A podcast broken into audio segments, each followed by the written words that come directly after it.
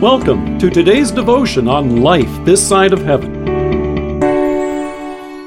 The Word of God from Mark chapter 15, verse 46. So Joseph bought some linen cloth, took down the body, wrapped it in the linen, and placed it in a tomb cut out of rock. Then he rolled a stone against the entrance of the tomb. Who is responsible for Jesus' death? Remarkably, there's a lot of finger pointing and debate even centuries after our Savior's crucifixion. It fits with our culture's fascination with conspiracies like who was responsible for Abraham Lincoln's death or John F. Kennedy, and did they act alone? However, the debate over who is responsible for Jesus' death often comes down to a desire to assign guilt and blame. The truth is, as you and I look at God's Word, it's not hard to come up with the answer. There's no denying that there were those who conspired to take our Savior's life. Matthew tells us then the chief priests and the elders of the people assembled in the palace of the high priest, whose name was Caiaphas, and they plotted to arrest Jesus in some sly way and kill him. Of course, there's also Judas, Jesus' own disciple, who betrayed him into their hands. Then again, there is the Roman element in all of this. In Acts, we hear Peter and John in prayer saying, Indeed, Herod and Pontius Pilate met together with the Gentiles and the people of Israel in this city to conspire against your holy servant Jesus. Of course, there were also the guards who drove the spikes into his hands and feet. The list is extensive. But on this holy Saturday, as you and I mark Jesus' burial in the grave, I can say with complete assurance that I am responsible for Jesus' death, and so are you.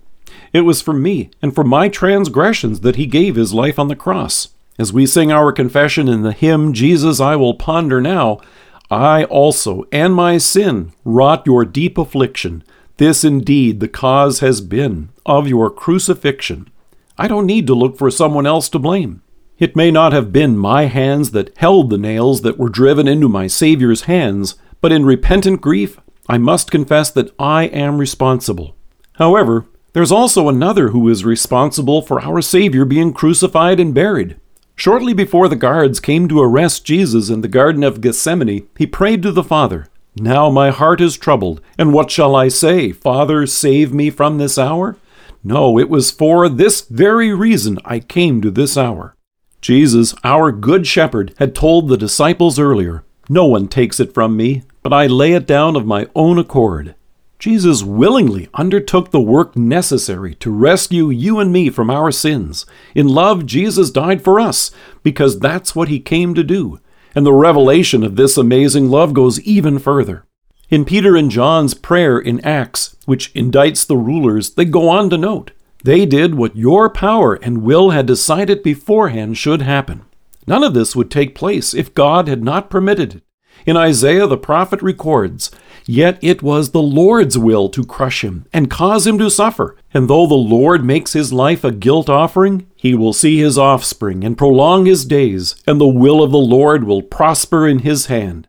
In God's great love for you and me, he sent his Son to bear our sins and die for us on the cross. In Jesus' great compassion, he gave his life for you and me and was crucified and buried.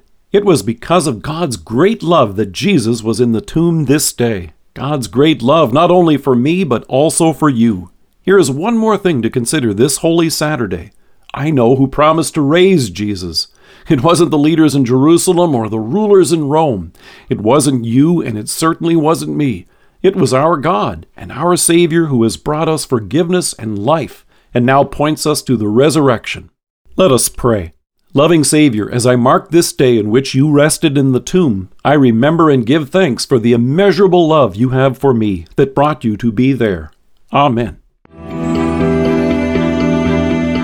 Thank you for joining us. If you are listening to us by podcast or on Alexa, we invite you to browse the resources that are available on our site at lifethissideofheaven.org. God bless you and have a great day.